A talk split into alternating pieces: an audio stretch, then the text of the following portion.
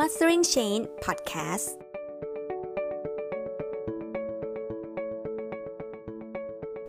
สวัสดีค่ะ สวัสดีคุณผู้ฟังทุกท่านนะคะ กลับมาพบกับรายการ Mastering Chain Podcast อีกครั้งกับต่ายอาทิตยาบุญยรัตน์และผมรังสรรค์ธรรมนีวงศ์ครับ ค่ะ คุณรังสรรค์คะใน episode ที่แล้วเนี่ยเราได้ชวนคุณผู้ฟังเนาะมาพูดคุยถึงเรื่องของความผิดพลาดในการทำธุรกิจ ที่เร่งให้ธุรกิจโตเกินไป ขยายสาขาโดยที่ระบบภายในยังไม่พร้อม ในวันนี้นะคะแต่ก็อยากจะชวนคุณผู้ฟังแล้วก็คุณลังสรรเนี่ยมาพูดคุยกันว่าเมื่อธุรกิจที่พร้อมแล้วเนี่ยทิศทางในการเติบโตเขาจะเป็นไปในทิศทางไหน หลาย ๆ บริษัทก็วางแผนที่จะเอาบริษัทเข้าสู่ตลาดหลักทรัพย์ ทีนี้ในฐานะคุณรังสรรเนี่ยผู้มีประสบการณ์ในการช่วยให้หลาย ๆ บริษัทเข้าสู่ตลาดหลักทรัพย์ มีคำแนะนำอะไรบ้างที่จะมาแนะนำมีข้อดียังไงบ้าง มีข้อไหนที่ต้องพึงระวัง เวลาเราจะเอาบริษัทเข้าตลาดหลักทรัพย์เนี่ยก็ส่วนใหญ่เนี่ยเราก็ต้องการขยายกิจการ เพราะว่าเราเอาเข้าตลาดหลักทรัพย์ เราไม่ได้เข้าไปเฉยๆนะเดินเข้าไป การจะเข้าตลาดหลักทรัพย์คุณต้องออกหุ้น ก็คือเป็นหุ้นใหม่ บริษัทต้องเพิ่มทุน แล้วเอาหุ้นเนี่ยขายกับสาธารณชนหรือพับลิกใช่ไหมฮะอย่างเช่นว่าหุ้นคุณออกมาหุ้นละหน้าตั๋วคือหน้าพาเขาเรียกพา แล้วผมไม่ใช่ภาษาไทยเขาเรียกว่าอะไร หน้าตั๋วคือ 10 บาทหุ้น 10 บาท ถ้าคุณผลกำไรดีคุณอาจจะขายได้ 50 บาท หรือขายได้ร้อยหนึ่งเงินถ้าคุณออกมา 1 ล้านหุ้นคุณก็ได้เงินหุ้นละร้อยบาท ก็เข้ามาร้อยล้านบาท ก็คือคุณขายแพงกว่าที่คุณออก 10 เท่า ให้กับสาธารณชนเน่ยเงินมันเข้าบริษัท แล้วคุณก็ไปขยายกิจการ แต่ถ้าเกิดคุณกำไรแล้วคุณไม่ปันผล ก็ไอ้กำไรนี้มันก็ทบไปเรื่อยๆบริษัทก็ไปขยายกิจการนะครับ แล้วก็ทำให้ราคาหุ้นมันขึ้น อันนี้ก็คือเราต้องการเงินทุนเพื่อมาขยายกิจการนะฮะซึ่งมันก็เป็นทางเลือกจากการกู้นะถ้าเกิดค่ะเมื่อก่อนกู้คุณก็ต้องจ่ายดอกเบี้ยใช่ไหมครับ แล้วบางครั้งถ้าคุณขยายกิจการเร็วเกินไปเนี่ยคุณกู้เยอะเกินไปแบงก์ก็อาจจะไม่ค่อยสบายใจก็อยากจะให้คุณเพิ่มทุนนะครับอันนี้ก็คือข้อดีว่าคุณได้เงินมาใช้นะครับ ค่ะ ผลประโยชน์จากการเอาบริษัทเข้าสู่ตลาดหลักทรัพย์เนี่ย มันเป็นยังไงคะก็คือคุณได้เงินใช่ไหมไม่ใช้แล้วคุณก็ไม่มี pressure ไม่มีความกดดัน ทางด้านที่จะชำระดอกเบี้ยทุกปี อย่างแบงก์เนี่ยคุณต้องชำระดอกเบี้ยทุกปี อย่างเช่นคุณมากู้มาร้อยล้าน คุณก็ต้องชำระดอกเบี้ยปีหนึ่งหกเปอร์เซ็นต์หรือห้าเปอร์เซ็นต์ก็คือประมาณ 5 หรือ 6 ล้านต่อปีถูกไหมครับอย่างน้อยนะก็คือเดือนหนึ่งถ้าเกิดธุรกิจเล็กๆคุณมาจ่ายดอกเบี้ยปีละ 6 ล้าน ก็เดือนภาษีห้าแสนก็เยอะพอสมควร เพราะบางเจ้าของมึงยังผ่อนรถ กระบะยังเดือนละหมื่นสองหมื่นเองอะถ้าเกิดคุณกับพังกระบะตั้ง 20 30 คันนะมันก็เป็นไปได้แต่ถ้าเกิดคุณไปเอาเงินจากตลาดหลักทรัพย์มาเป็นทุน คุณไม่มีภาระของการชำระดอกเบี้ย แต่มันก็มีคาดความคาดหวังจากเขาว่าคุณต้องจ่ายปันผลให้เขาราคาหุ้นต้องขึ้น ปัญหาที่มันจะเกิดขึ้นก็คือว่าตอนที่คุณขายหุ้นน่ะส่วนใหญ่หลายคนก็จะขายคนรู้จักขายเพื่อนฝูง แล้ววันดีคืนดีคนเหล่านี้ที่คุณรู้จักในวงตอนเล่นแชร์เล่นอะไรเขาบอกเฮ้ยหุ้นเองเอามาขายเนี่ยไม่ขึ้นเลยช่วยซื้อคืนหน่อย ถ้าคุณไม่ซื้อเขาก็ขายในตลาด ก็ราคาที่เขาซื้อไปร้อยบาทก็อาจจะขาย 40 บาท 30 บาท 20 บาท มันก็เสียหน้าคุณเข้าตลาดร้อยบาท ตอนนี้หุ้นมันเหลือประมาณ 20-30%ของตอนเข้าก็เสียหน้า แล้วบางครั้งเราโดนความกดดันจากเพื่อนฝูงไม่ไหวเราก็ไปซื้อคืน แต่อย่าลืมว่าไอ้เงินที่คุณเป็นซื้อคืนเนี่ยคือเงินคุณนะครับ ตอนที่คุณขายหุ้นมันเอาเข้าตลาด แต่ตอนที่คุณไปซื้อคืนเนี่ยก็ผมเห็นผู้บริหารหลายคนที่เอาหุ้น ตัวเองเข้าตลาดหลักทรัพย์ แล้วสุดท้ายเป็นหนี้เป็นสินเยอะมาก เพราะว่าต้องไปซื้อหุ้นคืนจากเพื่อนฝูง ผมก็เข้าไปแก้ปัญหาให้ผู้ถือหุ้นหลายคนเหมือนกันที่หุ้นต้องไปซื้อหุ้นคืนนะครับ จริง ๆ แล้วการเข้าตลาดหลักทรัพย์หลายคนคิดว่าเป็น DN แต่เวลาคุณเข้าตลาดคุณไม่ได้เอาหุ้นคุณไปขาย เพราะคนส่วนใหญ่ไม่อยากจะซื้อหุ้นจากผู้ถือหุ้นเดิมใช่ไหมครับแล้วก็กรอตหรือตลาดก็ไม่อยากให้เจ้าของถอนทุน งั้นการที่คุณจะเข้าตลาดหลักทรัพย์ก็คือ คุณต้องเพิ่มทุน แล้วคุณเอาเงินที่คุณเพิ่มทุนเนี่ย ไปขยายกิจการ เขาไม่ได้หวังว่าตลาดหลักทรัพย์คือที่ถอนทุน ในสมัยผมทำงานอยู่ที่ฮ่องกงนะครับก็คือก็มีบางครั้งเนี่ยเขาก็อนุญาตให้คุณขายหุ้นเดิมของเจ้าของพร้อมกับหุ้นใหม่ด้วยค่ะแต่จริง ๆ ผู้ถือหุ้นก็ไม่ค่อยชอบจะชอบซื้อหุ้นใหม่มากกว่าเพราะเอาเงินให้บริษัทเพราะเมื่อเงินอยู่ในบริษัทเขาก็ถือว่าเขาเป็นเจ้าของเงินนั้นอยู่ถูกไหมครับค่ะแต่ถ้าเกิดคุณไปซื้อหุ้นจากผู้ ผู้ถือหุ้นเดิมอะเงินก็จะเข้ากระเป๋าผู้ถือหุ้นเดิม บริษัทมันไม่ได้ประโยชน์ คนก็ไม่ชอบ ทำยังไงเราถึงจะรู้ว่าบริษัทพร้อมแล้วที่จะเข้าสู่ตลาดหลักทรัพย์ ผมใช้มาตรฐานคือ PE สักตลาดไทยก็ประมาณ average ส่วนใหญ่ก็ประมาณ 8 จนถึง 15 เท่า PE ratio P นี่มาย่อมาจาก price ราคาหุ้น หารด้วย earnings นะครับ ก็หมายความว่าก็คือ 8 จนถึง 15 เท่าโดยเฉลี่ยเนี่ยนะครับเอาง่ายๆแล้วกันเพื่อ คุยอันนี้ง่ายๆก็คือ 10 เท่า ถ้าคุณกำไร 800 ล้านเนี่ยก็คูณ PE 10 เท่า บริษัทก็จะมีมูลค่า 8,000 ล้าน ผมคิดว่าบริษัทสมัยเนี้ยเข้าตลาดหลักทรัพย์ก็ไม่ควรจะมีมูลค่า Market Cap ต่ำกว่า 8,000 ล้าน หรือคุณจะอาจจะ PE 17 18 เท่า ถ้าคุณอยู่อุตสาหกรรมที่มันโตเร็ว อย่างเช่น P price แล้วก็ earnings ตอนนี้ราคาร้อยหนึ่งกำไร 10 บาท มันก็ PE 10 เท่า แต่ปีหน้า earning คุณอาจจะโต 2 เท่า ใช่ไหมฮะ คุณก็กลายเป็น 20 คุณก็เอาร้อยหาร 20 มัน PE มันก็ 5 เท่า ค่ะ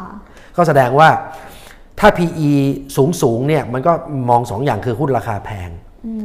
สองมันอาจจะผู้ถือหุ้นอาจจะมองว่ามัน e a r n i n g growth มันสูง ก็คือมันมีการเจริญเติบโตของราคาของกำไรของบริษัทสูง เขาถึงยอมซื้อที่ราคาแพงวันนี้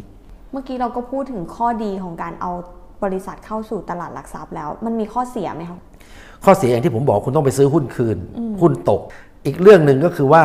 เวลาคุณเข้าตลาดเนี่ยคุณไม่ได้เป็นเจ้าของคนเดียวเมื่อก่อนคุณก็จ้างลูกมาทำงานคุณก็จ่ายเงินเดือนลูกหรือจ่ายจ่ายเงินเดือนส่วนหนึ่งให้คุณแม่ ว่าคุณแม่มาช่วยเสิร์ฟอาหารในออฟฟิศแต่จริงๆ อาจจะไม่ทำอะไรคุณก็ทำได้ แต่คุณอยู่ในตลาดหลักทรัพย์เนี่ยทุกบาททุกสตางค์คุณต้องคำนึงถึงผลตอบแทน โดยเฉพาะตอนนี้มันมีผู้ถือหุ้นรายย่อยด้วยนั้นคุณจะมาซีซัวใช้เหมือนเดิมไม่ได้ คุณอาจจะทำแล้วมันไม่เหมาะมันก็อาจจะเกิด question หรือคำถามจากผู้ถือหุ้นรายย่อยว่า มันเป็นการลงทุนซื้อรถหรูๆโดยไม่จำเป็นก็ได้นะครับ แล้วก็มันก็จะมีค่าใช้จ่ายตามมา อย่างเช่น คุณต้องต้องมีเลขาของคณะกรรมการ ซึ่งคุณจะต้องไปหาคนเหล่านี้ แล้วคุณต้องทำบัญชี แล้วบัญชีคุณก็ต้องใช้บริษัท auditing firm ที่มันอยู่ใน top top ซึ่งค่าใช้จ่ายเมื่อก่อนคุณอาจจะไปปีละ 3 0 0 0 0 5 0,000แต่นี้คุณต้องจ่ายปีนึงแสนสองแสนหรือบางแห่งเป็นล้าน มันก็เป็นค่าใช้จ่ายเพิ่มขึ้น แล้วคุณก็ต้องไปจ้างเลขาบอร์ดซึ่งเงินเดือนพวกนี้ก็ต้องเป็นแสน มันก็จะมีค่าใช้จ่ายเหล่านี้นะคะระบบบัญชีที่มันมันได้มาตรฐาน และคุณจะต้องมีกรรมการกรรมการอิสระอีก ซึ่งคนเหล่านี้ก็เป็นกรรมการบริษัทนี่ก็มีความเสี่ยงนะครับค่ะดังนั้นเนี่ยคุณให้เขามาเป็นกรรมการบริษัทคุณเนี่ยเขาต้องมาดูแลผู้ถือหุ้น แล้วมันก็มีความปวดหัวว่าบางครั้งสิ่งที่คุณจะทำเนี่ยกรรมการอิสระเหล่านี้เขาจะไม่เห็นด้วยกับเจ้าของหรือ ผู้ถือหุ้นใหญ่ เขาก็อาจจะค้านคุณคุณจะรู้สึกมีความหงุดหงิดไว้เมื่อก่อนฉันสั่งซ้ายสั่งขวาไปได้ เดี๋ยวนี้จะมีคนมาคัดค้านฉัน ถือหุ้นก็ไม่ได้ถือหุ้น หรืออาจจะเป็นตัวแทนผู้ถือหุ้นนิดเดียวแต่มาค้านทิศทางที่ฉันจะไป ซึ่งมันเป็นเรื่องปกติ เพราะว่าทิศทางที่เราจะไป ไม่ใช่ทุกคนจะเห็นด้วยตลอดเวลาถูกไหมครับ แต่เดี๋ยวนี้สำหรับผมผมถือว่ามันไม่ได้เป็นข้อเสียผมว่าเป็นข้อดี คือถ้าคนในห้องประชุมเนี่ยคุณเรียกคนมาช่วยคุณตัดสินใจ ถ้าทุกคนคิดเหมือนคุณหมด คุณก็ไม่ต้องมีเขาในห้องประชุมถูกไหมคุณก็คิดคนเดียว แต่บางครั้งเนี่ยหลายคนมาท้วงคุณ เพราะเขาอาจจะเป็นกรรมการเขาถนัดเรื่องการเงิน อีกคนถนัดเรื่องการผลิต อีกคนกรรมการคนนี้ถนัดเรื่อง HR เรื่องบุคลากรอีกคนถนัดเรื่อง strategy งั้นทิศทางที่คุณจะไปมันก็จะกระทบเรื่องเหล่านี้ เขาก็อาจจะค้านคุณในมุมมองที่คุณไม่เคยเห็น ถ้าคุณรับฟังและคุณพิจารณา มันก็จะทำให้การตัดสินใจคุณรอบคอบขึ้น แต่สิ่งเหล่านี้มันก็มาพร้อมกับค่าใช้จ่ายกับความคล่องตัวอย่างที่ผมเรียนไปทีแรก ค่ะ เมื่อกี้เราพูดถึงข้อดีเนาะข้อดีก็จะมี เราก็จะได้แหล่งระดมเงินทุนที่เป็นทุนระยะยาว มีความมั่นคงมากขึ้น ในการบริหารในการที่จะขยายกิจการให้เติบโตขึ้นไป รวมไปถึงข้อเสียเนี่ยก็จะมีในเรื่องของค่าใช้จ่ายที่มันจะเพิ่มขึ้นด้วยใช่ไหมคะ แล้วก็อำนาจในการตัดสินใจในการบริหาร ซึ่งอำนาจในการตัดสินใจในการบริหารตรงนี้เรามองว่ามันมีทั้งข้อดีแล้วก็ข้อเสียด้วย อย่างบริษัทเล็กๆเนี่ยก็อาจจะเปลี่ยนทิศทางแล้วไม่เอาเข้าสู่ตลาดหลักทรัพย์แล้ว แล้วเขาอาจจะสามารถเติบโตได้ด้วยตัวเองได้ไหมคะ ผมเชื่อในการเดินทางสายกลางนะครับผมคิดว่าความ balance เหมือนกับคุณเดินบน rope อะอย่างเช่นมันคุณเห็นกายกรรมบางทีเขาเดินบนเส้นลวดคุณก็ต้อง balance ให้ดีค่ะดังนั้นคุณก็ต้อง balance คือการเจริญเติบโตเนี่ยผมเชื่อใน sustainable growth ก็คือว่าโตด้วยอย่างเช่นคุณกำไรร้อยหนึ่ง คุณคุณลงทุนร้อยล้าน คุณมียอดขายร้อยห้าสิบล้าน ปีหนึ่งคุณกำไรประมาณ 50 ล้านใช่ไหมฮะแล้วถ้าเกิดคุณจะขยายโรงงานอีกโรงงานหนึ่งหรือขยายอีกสาขาหนึ่งใช้เงินร้อยล้านเนี่ยคุณก็เอาเงิน 50 ล้านเนี่ยมาตั้ง แล้วคุณก็กู้อีก 50 ล้าน หรือกู้อีกร้อยล้านก็ได้ มันก็โตไปด้วยตัวเองก็โตด้วยกำไร แต่ถ้าเกิดคุณธุรกิจคุณลงทุนร้อยล้านกำไรปีหนึ่งหนึ่งล้าน ผมก็มันกำไรขนาดเนี้ยผมว่าคุณไปฝากแบงก์ดีกว่า คุณจะไปขยายทำไมทำธุรกิจถูกไหม ก็ถ้าผลตอบแทนมันไม่คุ้มก็ไม่ควรไม่ควรจะไปทำธุรกิจนั้น ถ้ามันโตได้ตัวเองได้ก็ดีนะฮะ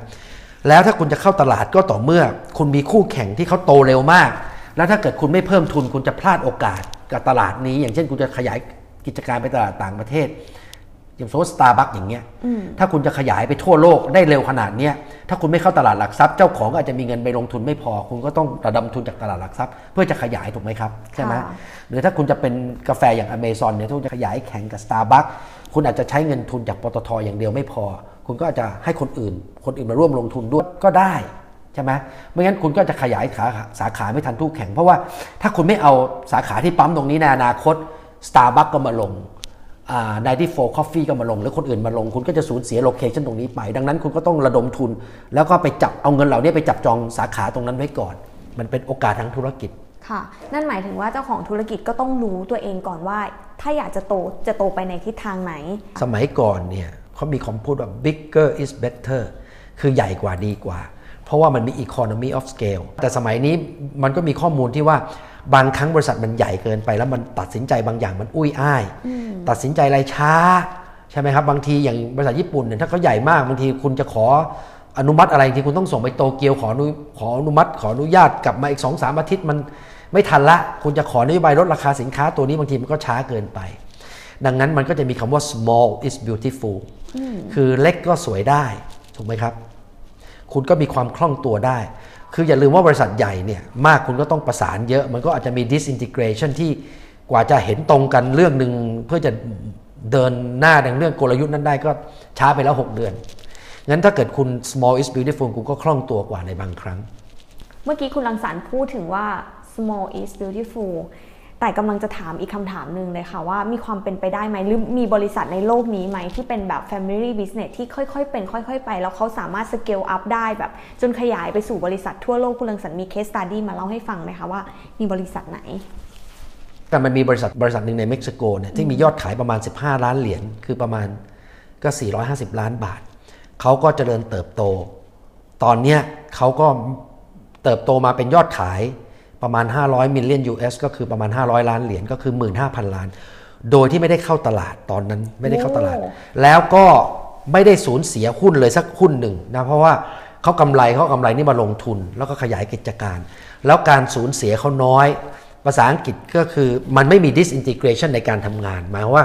ไม่ใช่เฉพาะ CEO อย่างเดียวที่คิดถึงบริษัท รักบริษัท ระดับล่างก็รักบริษัท ก็คือหัวหน้าแผนก ก็รักบริษัทก็ใช้เงินอย่างระมัดระวังเต็มเม็ดเต็มหน่วย ใช้เงินอย่างคุ้มอะนะครับ มันก็ทำให้บริษัทต้นทุนถูกกว่าชาวบ้าน แล้วก็กำไรเยอะกว่าชาวบ้านกำไรนี่เยอะกว่าชาวบ้านไม่ได้ขายของแพงกว่าชาวบ้านนะครับ ของเนี่ยยังไงคุณก็ขายได้ราคาตลาด แต่ต้นทุนถ้าคุณคุณบริหารได้ถูกกว่า ไม่ได้หมายว่าคุณไปเอาเปรียบกดเงินเดือนพนักงานนะคุณอาจจะมีความสูญเสียอย่างเช่น บางแห่งเนี่ยผลิตร้อยบาท อาจจะสูญเสีย 30 บาท พวก scrap metal ไปพวกเศษหินเศษเหล็กที่คุณสูญเสียไปใช่ไหมหรือ OT เสียไปโดยไม่จำเป็น แต่ว่าบริษัทฟรีซ่านี่เขาก็มีความเป็น ownership ของธุรกิจตรงนั้น แล้วก็มี structure ที่โปร่งใส เวลาการบริหารเงินต้องเห็นตัวเลขการบัญชีว่าแต่ละคนใช้เงินอย่างไร หมายความว่าความโปร่งใสของการบริหารเนี่ยมันทำให้เห็นและตรวจสอบได้ คือฟรีซ่าเป็นบริษัทที่ขายพวกเครื่องจักรกล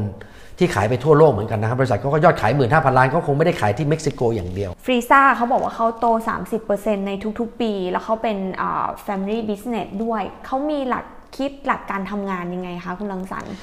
คือตามแนวคิดแบบ small is beautiful ที่คุณรังสรรค์เล่าคือหนึ่งผมคิดว่า ไม่ใช่ว่าร้อยคนแล้วสมอพันคนแล้วสมอหมื่นคนก็สมอได้คือ การที่คุณสมอเหมือนกับร่างกายคุณเนี่ย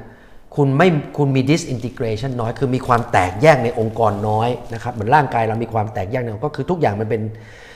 กล้ามเนื้อหมด หมายความว่าเวลาประชุมบริษัทเนี่ยไม่ว่าเรื่องหลาย ๆ เรื่องเนี่ยถ้าเป็นเรื่องระดับกลาง ก็ผู้บริหารระดับกลางก็ประชุมกันแล้วก็แก้ไขแล้วก็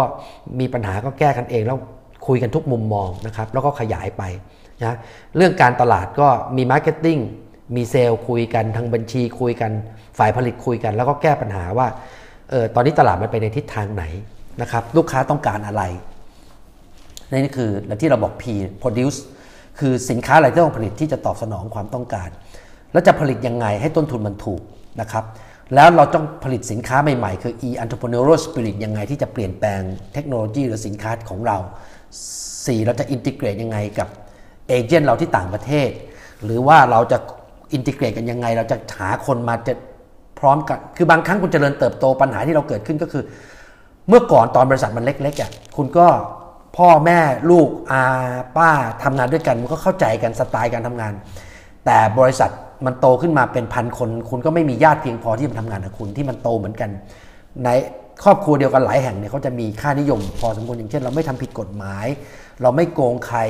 พอพอพอคุณจ้างคนมาเยอะแยะเนี่ยค่านิยมเหล่านี้มันก็อาจจะคงไว้ไม่ได้ เพราะคนก็มาจากหลายแห่ง ใช่ไหมฮะแล้ววัฒนธรรมองค์กรคนนี้ก็มาจากวัฒนธรรมองค์กรนี้ อีกคนก็มาจากวัฒนธรรมองค์กรนี้ ทุกคนก็จะมี best practice ของตัวเอง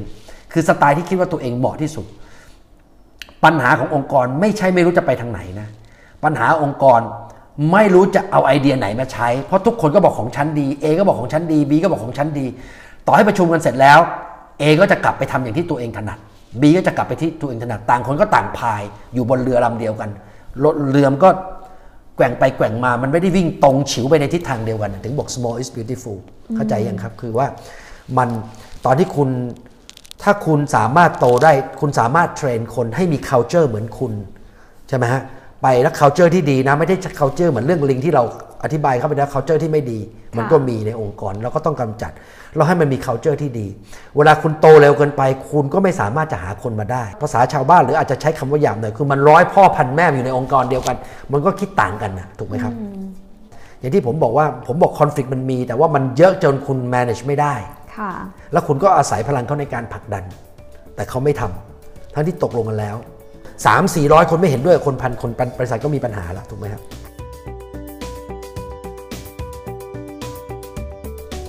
กลับไปถึงเรื่องของการเอาบริษัทเข้าสู่ตลาดหลักทรัพย์อีกครั้งหนึ่งนะคะ คือต่ายมีข้อสงสัยว่าในเรื่องของ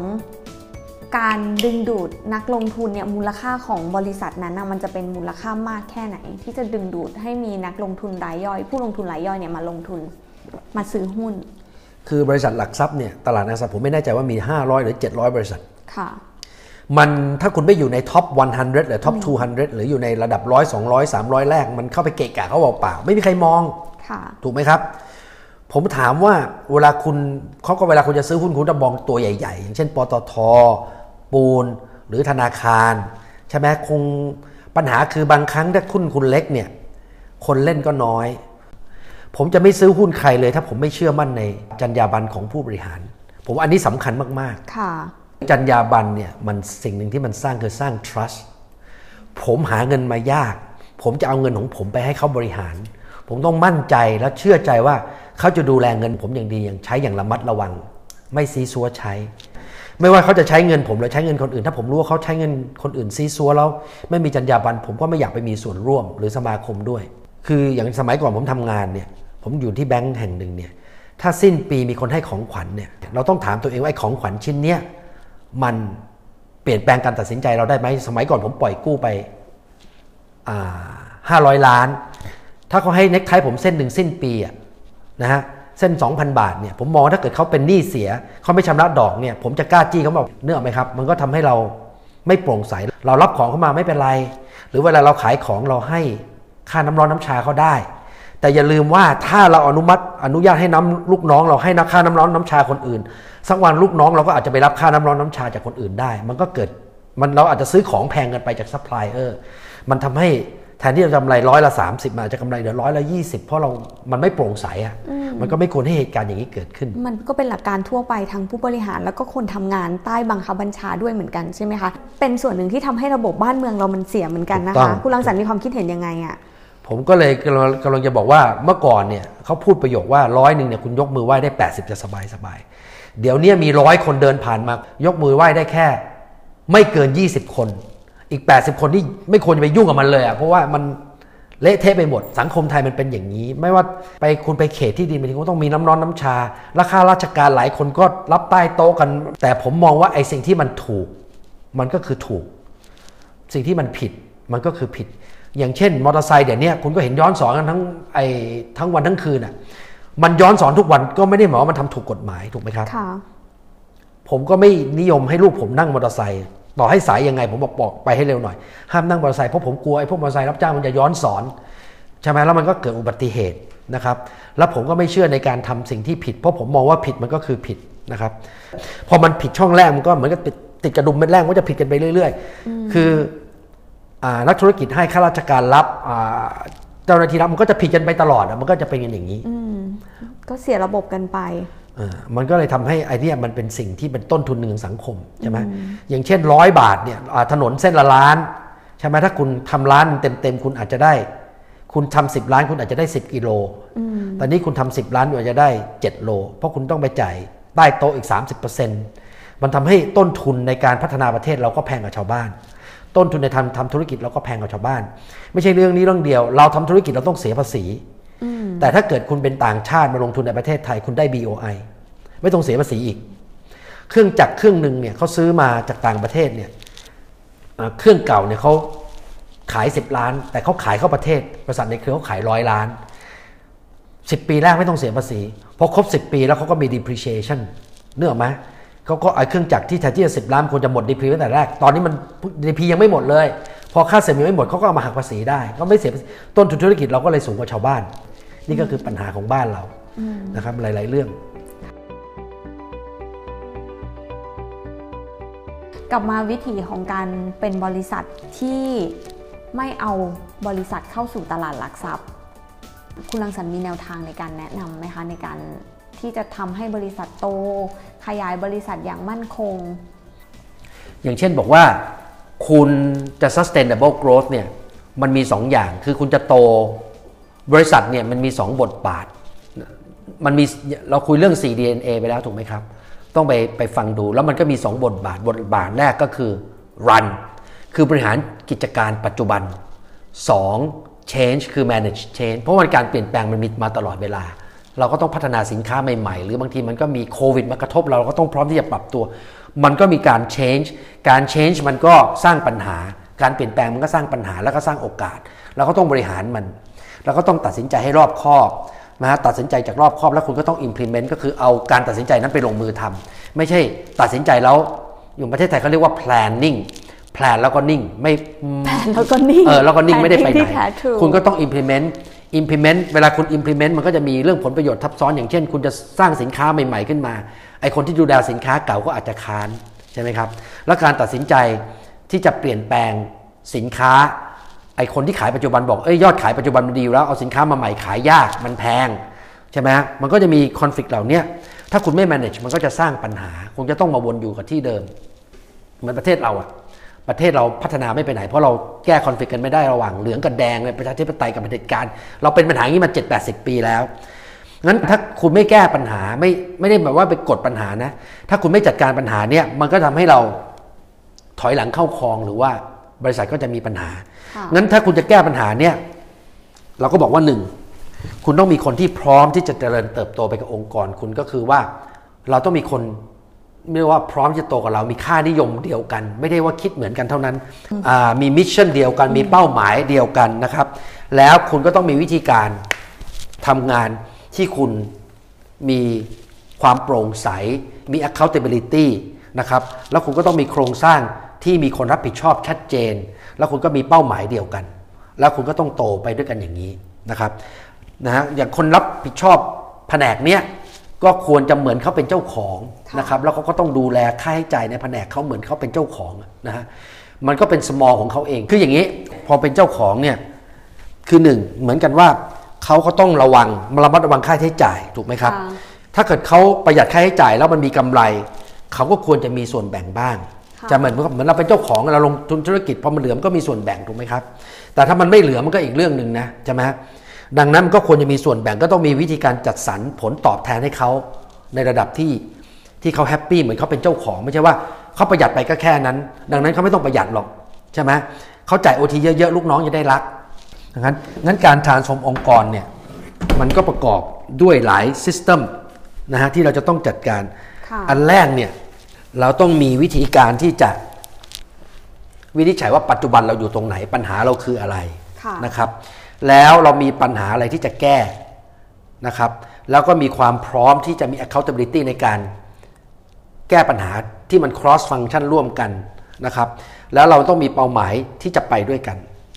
นะครับ เสร็จแล้วเราต้องมีวิธีการที่จะ track profit ก็คือว่า ดูว่าเงินที่เราใช้อะมันไปสู่จุดไหนแล้วมันคุ้มทุนไหมค่ะแล้วมันเหมาะไหม แล้วก็ต้องให้พนักงานทั้งหมดเนี่ยมีความรู้สึกมีมี accountability มีส่วนร่วมนะครับ แล้วบางครั้งคุณก็ต้อง stretch performance คุณด้วยอย่างเช่นว่า คุณก็ต้องเอาผู้บริหารมารวมกันอย่างเช่นว่า ปีนี้เราจะยอดขายจากร้อยหนึ่งเราถอนจะโตเป็น 300เขาเรียกว่า stretching คุณก็ต้องถามว่าถ้าคุณจะโตยอดขายร้อยถึง300เนี่ยคุณมีคุณทำไงบ้าง เขาก็บอกว่า stretching ก็บอกว่า ผมจะทำยอดขายจากสโตร์ผมเนี่ยเป็น 10 ล้านกลายเป็น 30 ล้าน เพราะมันมี 10 สโตร์แหนกัน ได้ก็ต่อเมื่อของต้องมาส่งอาทิตย์ละ 3 วัน ไม่ใช่อาทิตย์ละวัน ค่ะคุณของมันหมุนไม่ออกไม่ทันถูกไหมก็อาทิตย์ละ3วัน อันนี้เขาเรียกคือเขาเรียกต้องเอามาคู่กันไงผมจะขายได้ถึงเป้าก็ต่อเมื่อคุณ supply chain ส่งของให้ผมทันนะครับ แล้วคุณก็ต้องมีวิธีการให้รีวอร์ดพนักงานใช่ไหมฮะแล้วว่าเขาจะแบ่งจัดสรรยังไง อย่างเช่น พนักงานระดับล่าง ถ้าเขาผลิตสินค้าผลิตของได้เยอะ คุณก็ให้เขาตามชิ้น คือสมมุติว่าถ้าคุณก่อสร้างอะตารางเมตรหนึ่งสองพันบาท คุณคิดลูกค้า 2,000 บาท คุณก็อาจจะมีตารางเมตรหนึ่งที่เขาเสร็จให้เขาตารางเมตรละสิบาทใช่ไหมฮะเป็นเป็นเป็นชิ้นชิ้นไปเหลือนคุณเห็นเหมือนเท็กซ์ไทอะอย่างเช่นคุณเย็บเสื้อตัวหนึ่งเขาให้ 2 บาท 2 บาท 2 บาท เพราะว่าเขาเขาเขาใช้มือเขาทำเร็วเขาเขาจะเห็นผลตอบแทนอย่างนั้นได้เร็วกว่า พอเป็น supervisor คุณก็ต้องให้ค่าตอบแทนเขาส่วนหนึ่งแบ่งออกเป็นค่าบริหารจัดการบ้าง เช่นการลาออกของคนงานน้อยลง คุณก็อาจจะมีผลตอบแทน ส่วนสูงขึ้นไปคุณก็ ให้ผลตอบแทนในแง่ของการวางแผนคือ การเพราะว่าการวางแผนปีนี้กว่าจะออกเห็นผลอาจจะอีก 6 เดือน 8 เดือนมันคุณก็ต้องให้ผลตอบแทนเขาสูงขึ้นเป็นสัดส่วนของฟิกซี่มันสูงขึ้น แต่ข้างล่างคุณอาจจะต้องให้ผลตอบแทนเขาเป็นสัดส่วนที่ตามชิ้นที่เขาผลิต แต่สูงขึ้นก็เป็นสัดส่วนที่สูงขึ้น แล้วก็มันก็มีหลักในการบริหารก็คือว่า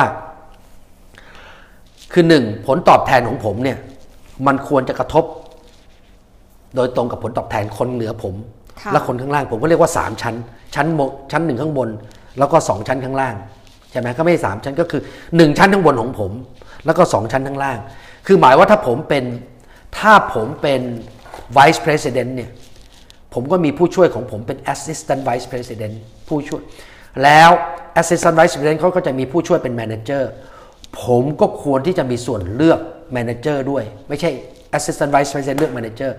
assistant vice president เลือก manager ผมก็ควรจะมีส่วนร่วมด้วย เพราะในกรณีที่ AVP คนนี้ลาออกไป assistant vice ลาออกไป ผมจะรู้ว่าผมจะเอา manager คนไหนขึ้นมาแทนถูกไหมครับ มันก็ต้องมีระบบ พวกนี้มันมันค่อนข้างละเอียดอ่อน คุณต้องมีความพร้อมพอสมควร อันนี้มันเป็น system ทั้งหมดที่ต้องเข้ามาบริหารจัดการค่ะอย่างบริษัทฟรีซ่าเนี่ยแต่ก็ไปฟังสัมภาษณ์เขามา เขาบอกว่าหลักการในการบริหารของเขาอะเขาใช้หลักการที่ว่าวาง strategy แล้วก็ ดูในเรื่องของ methodology แล้วก็เอาเทคโนโลยีเข้ามาช่วยในการ scale up ออกไปด้วย คุณลังสรรค์มีแนวคิดยังไงบ้างมีคำแนะนำเพิ่มเติมไหมคะผมว่าเทคโนโลยีเนี่ยมันเป็นเรื่องรอง แต่มันก็เป็นเรื่องสำคัญ เพราะว่ามันเป็นเรื่องที่ควรสปีดอัพเหมือนการประชุมปัจจุบันเนี่ยเมื่อก่อนเราประชุมในห้อง พอมันไม่มีโควิด แต่คุณก็ต้องสื่อสารองค์กร คุณก็ต้องประชุมออนไลน์ใช้เทคโนโลยีมาช่วยถูกไหมค่ะแต่ ทุกครั้งถ้าคุณประชุม แล้วพูดอะไรก็ไม่รู้เรื่อง แล้วคุณก็ต่อให้มันจะมีซูมหรือเจ้าพ่อซูมก็ไม่มีใครอยากเข้าประชุมมันก็คงเบื่อ มันคุณต้องมีแก่นสารก่อนค่ะแล้วคุณถึงจะเอาเทคโนโลยีมาเสริม เพราะเทคโนโลยีมันเป็นตัวผลักดัน สินค้าที่ดี ถ้าสินค้าคุณห่วย ต่อให้คุณมีเทคโนโลยีในการส่งเร็ว มันก็ไม่มีประโยชน์อะค่ะ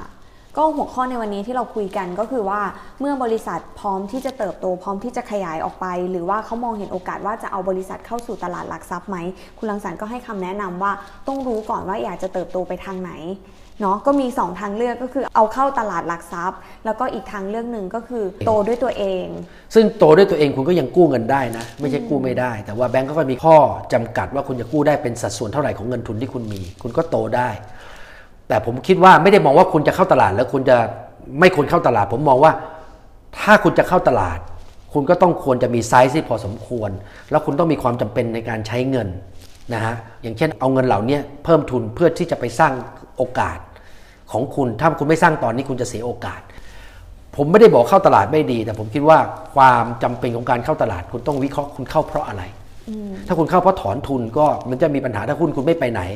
คุณก็อาจจะเกิดความกดดันที่ ถ้าเขามาขายหุ้นคุณก็อาจจะต้องซื้อคืนขึ้นมา อีกอย่างหนึ่งที่เมื่อกี้ผมพูดถึงเรื่องเทคโนโลยีเนี่ยภาษาฝรั่งเขาเรียกว่าเทคโนโลยีมันเป็นเทคโนโลยีมันเป็น accelerator มันเป็นตัวเร่งการเจริญเติบโตของคุณ แต่คุณต้องมีเมล็ดพันธุ์ที่ดีในการเจริญเติบโต สินค้าคุณต้องดีหรือการบริหารจัดการคุณดีบริการคุณต้องดี คุณถึงจะเอา service นี้มามาเร่งได้ค่ะ ก็เป็นข้อสรุปของวันนี้ของหัวข้อในวันนี้นะคะ ก็เดี๋ยวในครั้งหน้าเราคงหาประเด็นอื่นที่น่าสนใจมาพูดคุยกันอีกครั้งนะคะสำหรับคุณผู้ฟังก็ขอบคุณมากๆเลยที่ติดตามเรามาในวันนี้นะคะ พบกันใหม่ใน episode หน้า สวัสดีค่ะ สวัสดีครับ